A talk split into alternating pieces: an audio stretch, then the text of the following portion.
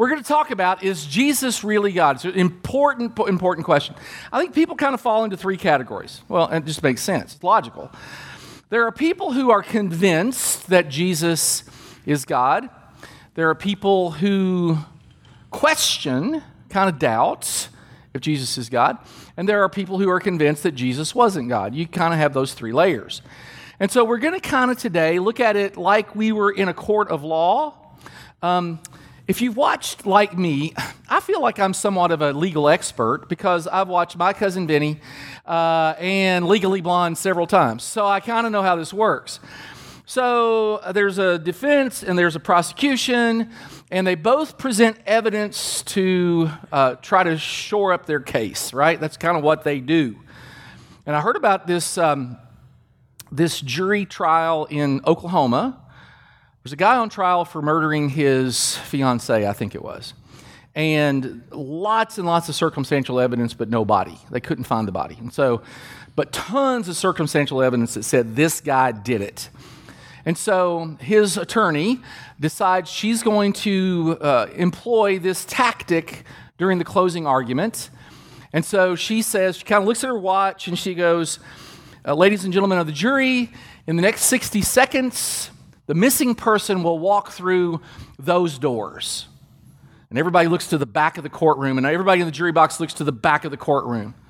And, and we, we're, we're waiting, she's waiting, and 60 seconds, uh, the time goes by, and she says, well, What I told you wasn't exactly true, but you had enough suspicion that it might be possible, it was plausible that she might come through the door, and therefore you have reasonable doubts that my client actually committed the murder that you think he committed. She, this, it's a brilliant strategy. You, you, you at least thought it was plausible. And so the jury now is in some state of confusion. They go back into the uh, jury room, the deliberation room, and they come out in about 15 minutes with a guilty verdict. And she asked the foreman, How in the world could you come up with a guilty verdict? You all looked, you, you all had doubt. And the jury foreman said, Yeah, we all looked, but your client didn't.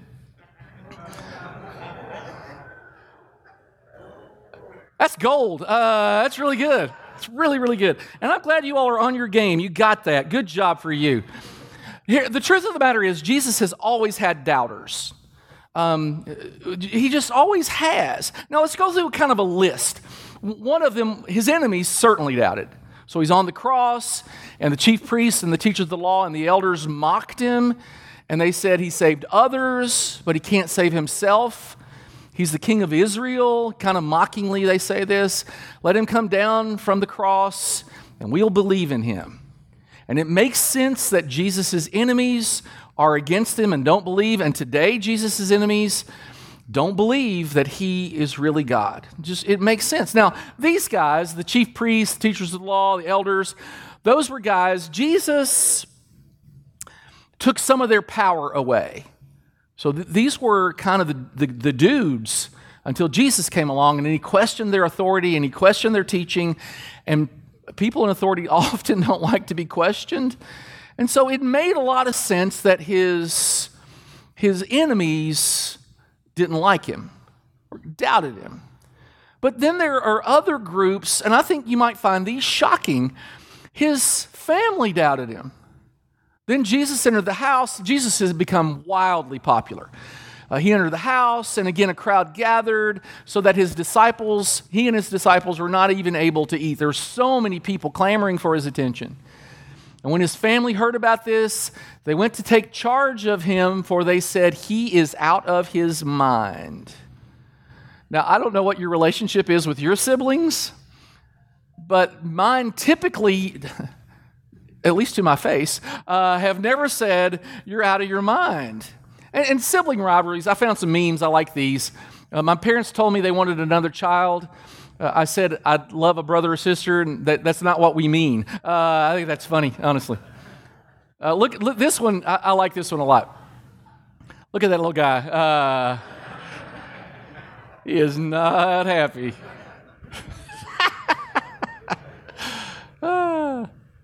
I think that's funny. Uh, really, I think that's really funny. All right, I want you to study the sister in this picture because she's in the next meme too. So, it co- sort of makes sense. When, when we looked at that text, it didn't say Mary was amongst them, just his family. Uh, it kind of makes sense to me that it might have been Mary, it might have been Joseph, it certainly was his siblings. And they wanted to take charge of him, and they said he's out of his mind. Then he's got a cousin who's named John the Baptist. You've heard of him. And, and John the Baptist, look at what. Uh, next day, John the Baptist saw Jesus coming toward him, and he said, Look, the Lamb of God who takes away the sins of the world. No doubt that John the Baptist believes that Jesus is the Messiah. He calls him the Lamb of God who will take away the sins of the world. I mean, that is, that's quite the endorsement. I mean, John the Baptist is really popular at this point. And as a really popular preacher, he says, Jesus, he is the one that we've been waiting for. Except, look at what happens only months later. John called two of his disciples and sent them to the Lord and asked, Are you the Messiah we've been expecting, or should we keep on looking for someone else? I mean, he goes from certainty to doubt in a matter of months. I think John the Baptist had a notion around what the Messiah would look like.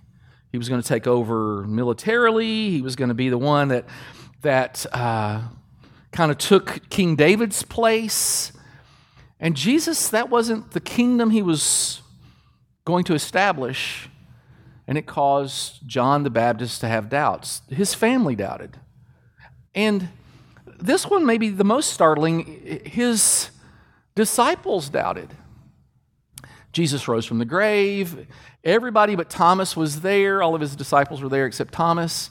They told Thomas, dude, we saw Jesus, the resurrected Jesus. And Thomas says, unless I see the nail marks in his hands and put my finger where the nails were and put my hand in his side, he doesn't say, I, I probably won't believe. I will not believe. Peter denied him three times the night he was betrayed. Jesus had followers, and it says about them that they, his disciples all fled away.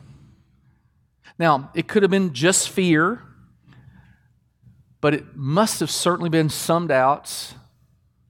Because, listen, Thomas is the one who only days before said, we're going to go to Jerusalem and we're going to die with him. And Peter's the one who said, Peter said, if everybody else falls away, I'm not going to. And yet they both, because of circumstances in their lives, find themselves doubting. There's one more category, and I think, I think this is fair. I think sometimes we doubt, me and you. I grew up in church. I mean, when I say I grew up in church, I mean I really grew up in church.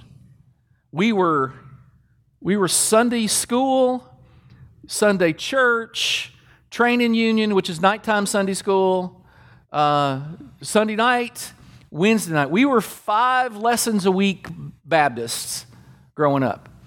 I knew every story uh, forward and backward. I, I, I made Jesus art in VBS uh, with uh, elbow noodles. I mean, I, I did it all. I knew it all, right? I was the punky little kid in class that the teacher would say, "What do you think?" You know, it's like, I, and I was, I, I just knew it all. Except when I went to college, there was this moment. I just kind of remembered. I was at Liberty University in Lynchburg, Virginia, and there was this moment where it's like, I just don't know. It didn't last long. There was a little season. Sometimes we we swoon. We get a little weak in the knees with our faith.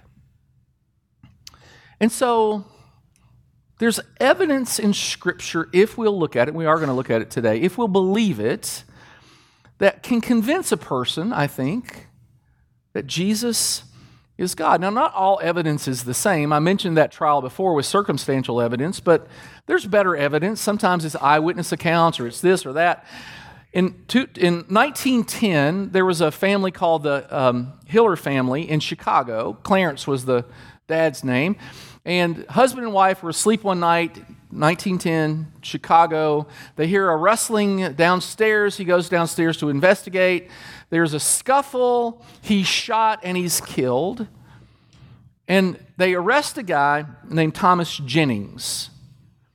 And they convicted Thomas Jennings based on some new uh, ways of collecting evidence. Scotland Yard kind of invented this, called the fingerprint. Now, when Jennings had gone into the house, now when they found him, he said, I don't know who these people are. I've never been to that side of town.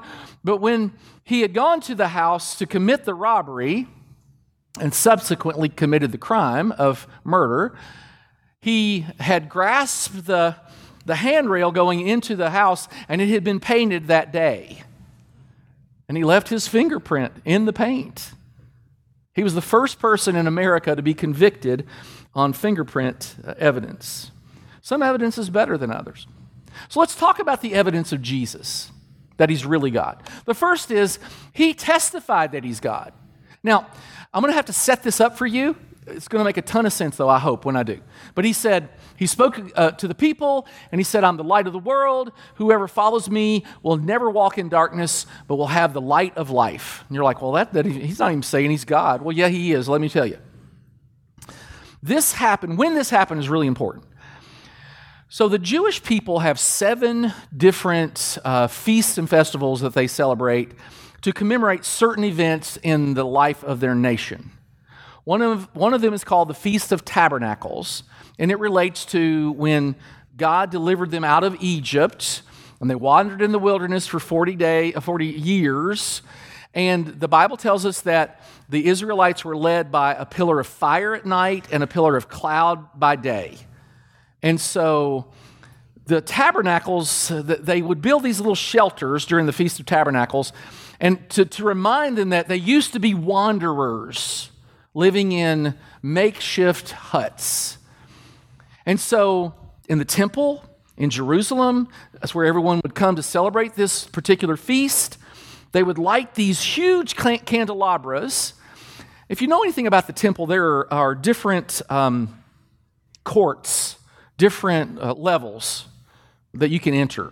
So the, the furthest out was the court of the Gentiles. If you weren't Jewish, you could go there. And then the court of women could only go this far. And then more in would be the court of men. And then there's the Holy of Holies, and you get, you get to where only the priests can go. And then, um, and then only the high priest can go. So, in the court of women, they would set up these elaborate, huge candelabras and they would light them for the Feast of Tabernacles. Lasted a few days.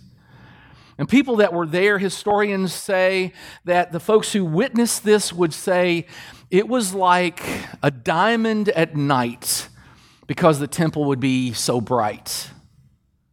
So Jesus enters the temple, and it doesn't say exactly when he entered.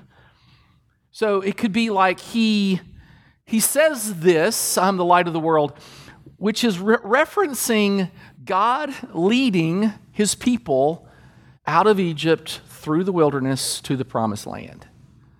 Jesus was saying, just like that, just like God did that, I can do that. It is a not so subtle claim of deity. And so nobody knows exactly when he said it. Maybe when it was just when all the candelabras were lit and everything is bright and he says, I am the light of the world. Or maybe when it's when all the candelabras go out and all the candles uh, extinguish. And he says, I'm the light of the world. And if you follow me, you'll never walk in darkness. Because those candles went out and that walking in the wilderness ended. But if you follow me, you'll never walk in darkness. And just like the pillar of fire and the pillar of cloud wasn't just to be observed, it was to be followed. Jesus is saying, You can follow me. Because just like God led your ancestors, I will lead you. Now, th- those of you who've watched uh, crime dramas or, or court dramas, when someone says something from the witness stand that the uh, opposition uh, doesn't uh, appreciate, they stand up and they say two words. What do they say? I object. Right, you're, you're tracking. Good. So the Pharisees challenged him. Basically, they said, We object.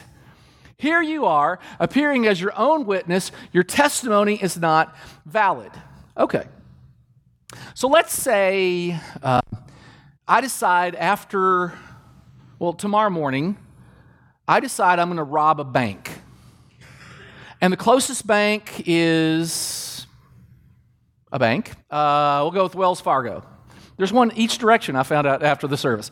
I'm going to go to Wells Fargo and I'll go in and I'm going to have a mask on and I'm going to say it's COVID and, and uh, uh, I'm going to have a mask on and I'm going to demand two bags of money and I'll walk out with the money and there's uh, a, a nice police officer who welcomes me, greets me as I exit the door with two bags of money and he's going to say, Stop, thief. And I could give testimony about myself. I'm not a thief. I didn't rob this bank. Now, all the evidence shows otherwise, but I could say, no, no, I'm not a thief. Except my testimony is to get me out of trouble. Jesus talks a lot about being God, and that only got him into trouble. Look at Jesus' response. In your own law, it's written that the testimony of two witnesses is true. I am one who testifies for myself. The other witness is my Father who sent me. He is basically saying the Father and I are one. In fact, he says this sort of thing over and over and over. This is John 8. Look at John 10. Jesus was strolling in the temple across Solomon's porch. The Jews circled him, circling him, said, How long are you going to keep us from guessing? If you're the Messiah, tell us straight out. Jesus replied, I've already told you, you, and you don't believe. The proof is what I do in the name of the Father. I've given you evidence. I've said it on my own. I do what the Father does. Here's the deal Are you the Messiah? Yes. And I'm equal to God. He says it over and over. I tell you the truth, before Abraham was, I am. So, hearkening back to when Moses was on Mount Sinai getting the Ten Commandments, and he says, Who shall I say sent me to the Israelites? And God says, Tell them, I am that I am. And here Jesus is saying, I am. Before Abraham was, I am. There is no dispute that Jesus is claiming to be God. Jesus shouted to the crowd, If you trust me, you're really trusting God who sent me. For when you see me, you are seeing the one who sent me. The Father and I are one. He says it over and over and over. And where I might give a testimony trying to get out of trouble, Jesus gave this testimony, and all it did was cause trouble. In fact, the reason he was crucified was because of the claim that he was blaspheming because he was claiming to be God. I mean, that, that is the charge against him. it, it is the charge that got him killed. Jesus' claim of being God doesn't help him, it hurts him. It's a valid testimony, but there's more. Jesus provides evidence.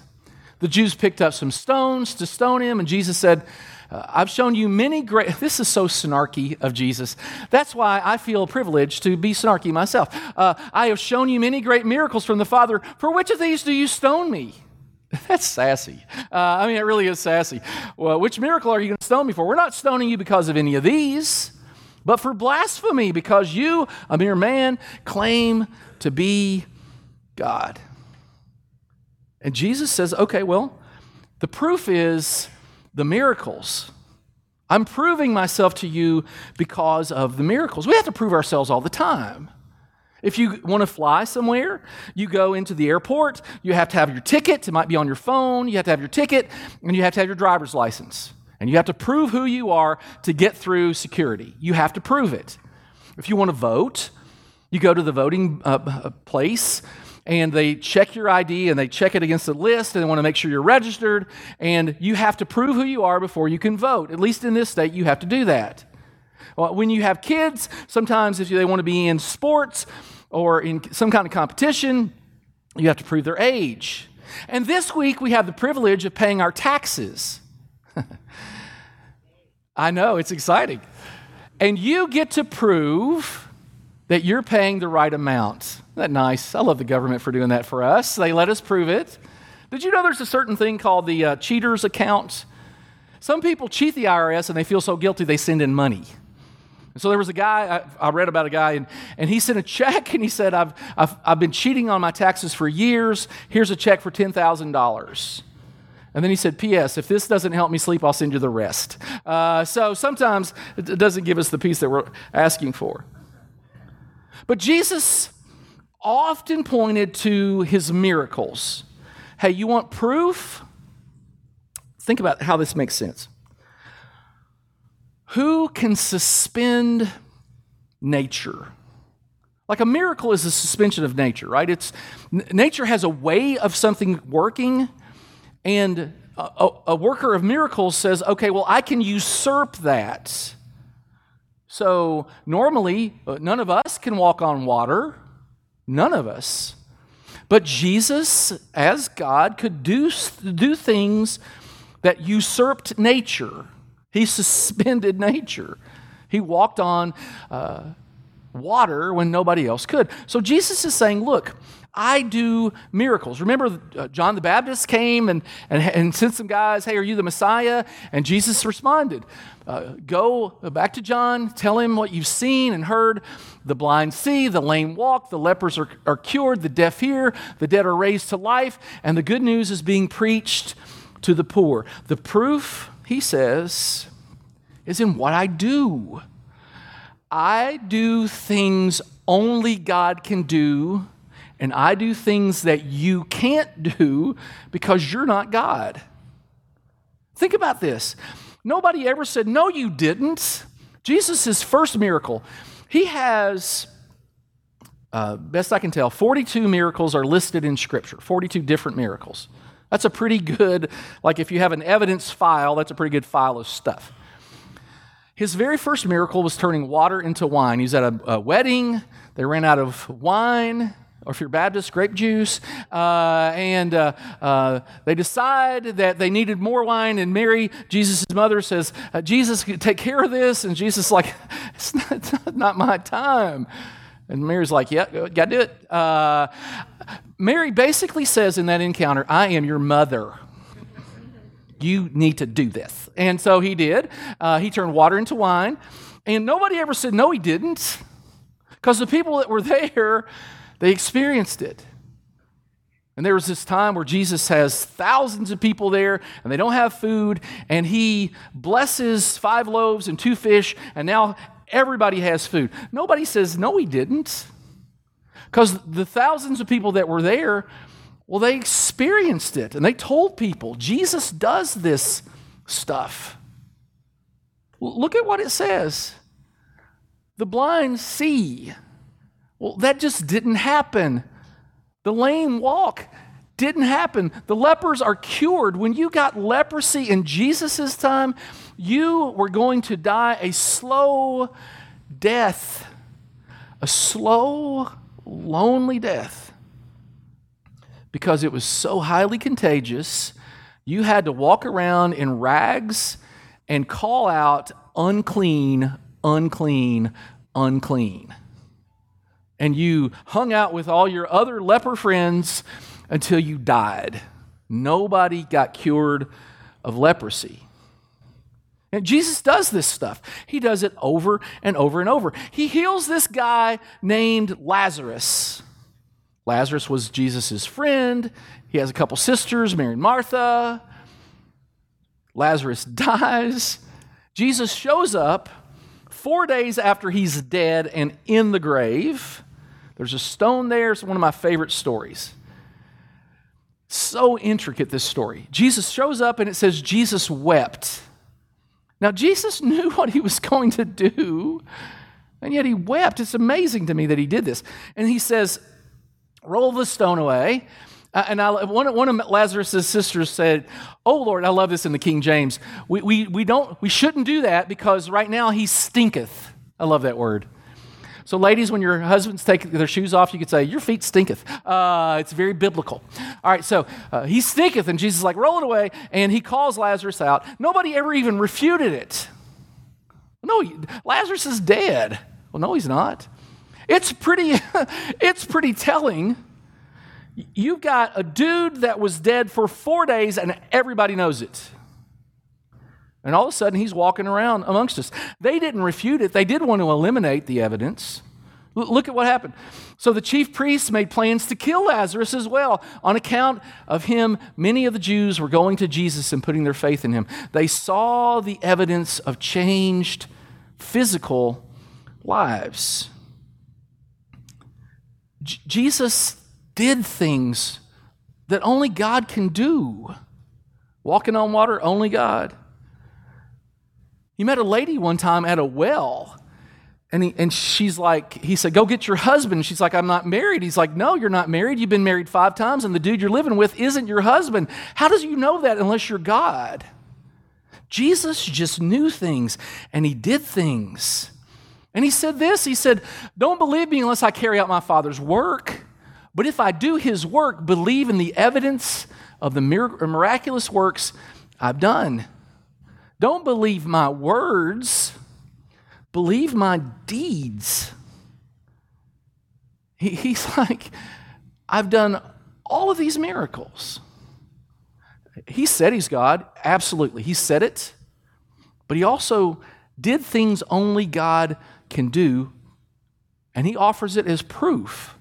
Jesus himself is saying, Look, don't believe what I say, believe what I do. And in Scripture, we have nobody, in fact, in history, we don't have anybody saying that really didn't happen. Now, later on, people have said, you know, okay, well, maybe that didn't happen. But in Jesus' time, at that time, people didn't refute the miracles. I've shown you many great miracles from the Father. For which of these are you going to stone me?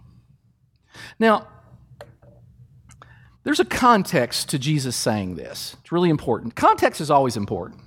So, uh, if you're a grandparent or you're a parent and you have, let's say you have a daughter, and you say to her, um, How big are you? She's a little kid, and a little kid will often say, I am so big, so big. And in that context, so big is the right answer. But if your wife says, How do my hips look in this dress? So big, not the right answer. Not right. So there's context, right? There's context. So Jesus in John 9 heals this man born blind. Now, obviously, first century Palestine didn't have the medical technology that we have today. And so this boy, this boy who grew up to be a man, born blind, was destined to be blind. He became a beggar because how do you make a living in that era at that time when you're blind? And I, I think about it sometimes. He, he sits at the city gate, and maybe he has a sign around his neck that says, I'm blind. And people throw him money, and this is how he survives. And he would have to have somebody probably help him from his house to his spot. And then at the end of the day, he would have to have somebody help him from his spot to his house. He's born blind and he had really very little upward mobility. And then Jesus heals him. So this man gives eyewitness testimony. Now, Jesus seals, sees him, he heals him. It happens on the Sabbath. So, this guy who everybody sees every day when they walk into the city, who sat there with a sign around his neck that said, I need money, I'm blind, now all of a sudden is walking around. And, and there had to be a murmur in the crowd. Is that the dude that used to sit down and, like, is he the one at Walmart? that had the sign? Because he looks like that guy. But that guy was blind. I've known him all my life. And now this guy, well, he's not blind at all. So the religious leaders call this guy in. They say, Dude, what happened to you? Are you the dude that was born blind or is it some other dude? I'm the dude. I was born blind. Guy came along, cured my blindness. Now I can see. They're like, Well, okay, but you know, he's a sinner because he healed you on, on the Sabbath. He healed you on the Sabbath, dude. So he's a sinner. and, and the guy's response is classic. Well, whether he's a sinner or not, I don't know, but one thing I do know I was blind, now I see. I sat here for a long time and nobody helped me. Y'all didn't help me. But the dude you say is a sinner, well, he helped me. So maybe we've got it backwards. So they send him out. They call in his parents. Is that your son? Was he born blind or is he just faking all these years? No, he's not faking. That's our son, but we don't know how he was healed. So they call the guy back in. like, all right. And then they say this uh, read it. They, he, they say, Give glory to God, which is basically saying, Put your hand on the Bible, and do you swear to tell the truth, whole truth, and nothing but the truth? Give glory to God. What happened? And the dude is a little testy this time, and he says, Well, I already told you, but let me tell you one more time. I was blind. A dude came by and healed me, and now I can see. And then he really turned up the snark. Why do you ask? Do you want to worship him too? They're outraged. Oh, I don't want to worship him. We, we weren't sinners. Well, you're a sinner.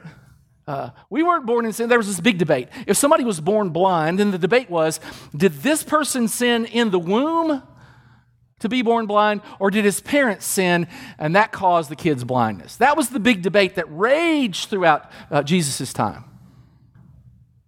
And he's like, I don't know about any of that. All I know is I was blind and now I see. And they kicked him out of the temple. And Jesus found him Oh, oh, this is what he said. Nobody has ever heard of opening the eyes of the man born blind. If this man were not from God, he could do nothing. What a testimony.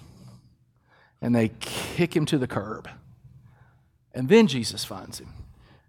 And he said, Do you believe in the Messiah? And the dude's like, I don't know who the Messiah is, but if you are the one who healed me and you tell me to believe in the Messiah, I will believe. And Jesus is like, I am the Messiah. And he said, I believe. And then he worshiped. Because when the evidence is presented, that's really the logical place you go. People will do some of the most ridiculous things for because they believe. There's a pop singer named Ariana Grande, and she was dating a guy on uh, Saturday Night Live named uh, Pete Davidson. And they were in love. Love. And she, because she had faith in Pete, they're going to get married, they engaged. She gets Pete tattooed on her ring finger. Pete on her ring finger. That's commitment. And then they broke up. And then it's just stupid. And so she covers it up with, with a black heart.